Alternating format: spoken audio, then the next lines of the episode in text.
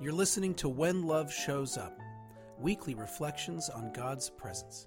I'm Philip DeVaul, the rector of the Episcopal Church of the Redeemer in Cincinnati, Ohio. Thank you for joining us.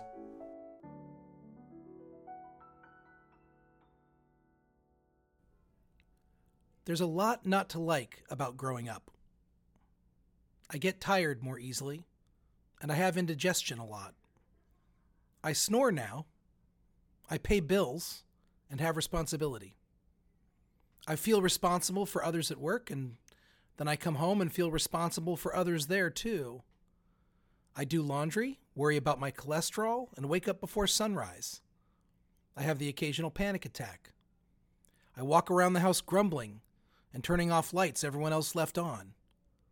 Plus, there's the midlife crisis and the existential dread.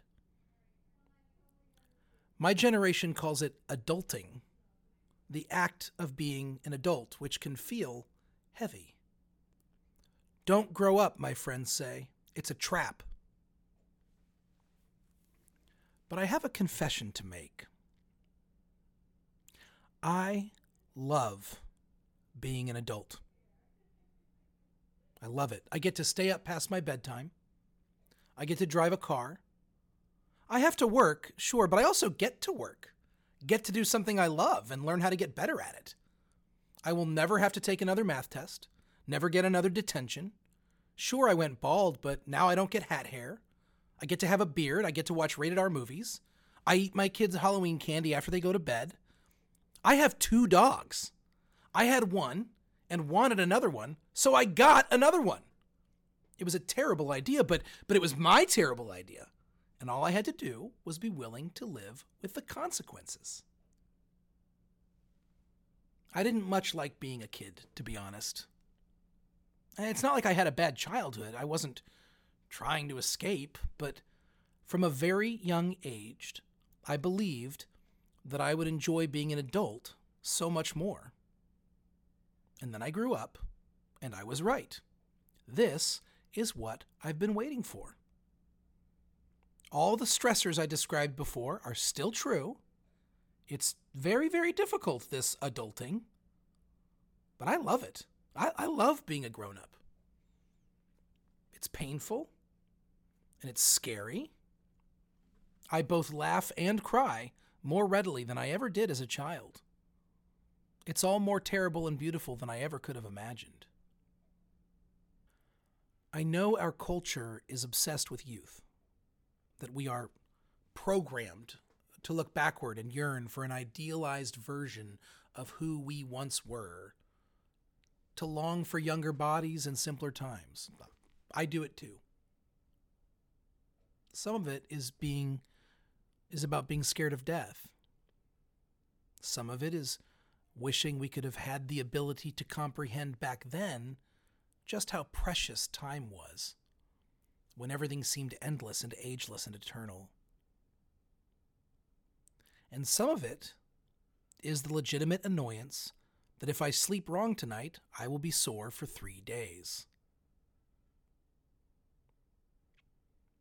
I'm not saying I didn't worry when I was a child. I did. I worried about death. I worried about nuclear war. I worried about my appearance and my weight, even as a child. I worried about dying and going to hell for thinking or doing the wrong thing. But when I was scared, I could tell a parent, and they would assure me that everything was all right. And I could fall asleep on them, and they could carry me to bed. One day you get too big to carry, and nobody ever carries you again. One day it's your job to tell someone else everything is all right. And you realize you're not sure if that's true. And you realize your parents weren't sure either. But they needed you to go to sleep so they could get a small break from being responsible for you.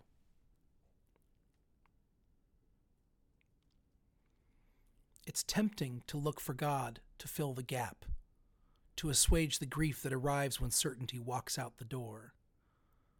My parents can't carry me, but God can. That poem about the footsteps in the sand and the God who carried me during the tough times, all that. The temptation to find your lost certainty in scriptures or the words of a sermon. But I don't know. I, I love Jesus and I believe in God, and still, the certainty has not returned. I believe God is with me in the impossible times, that I am loved and held and cared for eternally. But that doesn't seem to make the complexity of this life dissipate. God may be carrying me, but I am not asleep.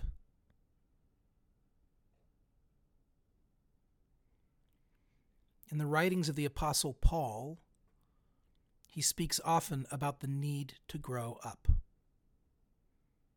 In one letter, he tells Christians they need to grow into what he calls the full stature of Christ. He's talking about spiritual maturity. In another letter, he laments that his audience hasn't been weaned from the mother's milk yet, and he wants them to graduate to solid food. He's calling them babies. He's telling them that if they're serious about understanding the fullness of God's love, they will have to let go of their fixation on spiritual simplification and emotional immaturity. His specific prayer for them is that they will grow up enough to truly comprehend the height and depth and width and breadth of the love for which they are made. We are made for that same love we are nourished by it, and we nourish others with it, but only if we are willing to grow up. Every single day, God invites us to participate in the heavenly work of justice, healing, and reconciliation.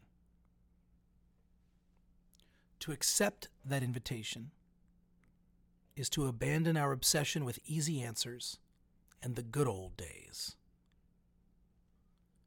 We who have grown up know somewhere deep down in our marrow that there is beauty in the accountability, in the calling, in the vocation of our lives. Being young is a special blessing. Be like the children if you want to know heaven, Jesus said, and I don't think he was kidding. The openness and curiosity, the wonder and eternal possibility, the brutal honesty and playfulness is beyond powerful. Growing up doesn't mean dismissing what I was or disregarding others who are now where I once was. You know, it's possible for me to grow up without actually ever being mature. Maturity is, I believe, the ability to approach the world with that wonder and curiosity, even as the idealism and naivete is squeezed out of me. When I love readily and magnificently, even though I know firsthand about broken hearts and unrealized dreams. That is holy. Spiritual adulting, which is to say, having all the options in front of you and choosing love anyway, is hard work. I want my mom to give me clear answers. I want my dad to carry me again. I crave certainty.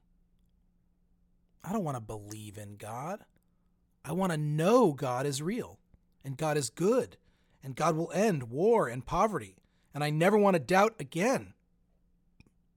One of the hardest parts about growing up, aside from the colonoscopies, is forfeiting certainty. I hate it so much that I often simply refuse to do it. One of my teachers, the 20th century Washington, D.C. prophet and pastor Gordon Cosby, was often quoted as saying, The church in America is structured for spiritual infancy. So often I want to be a spiritual kid again.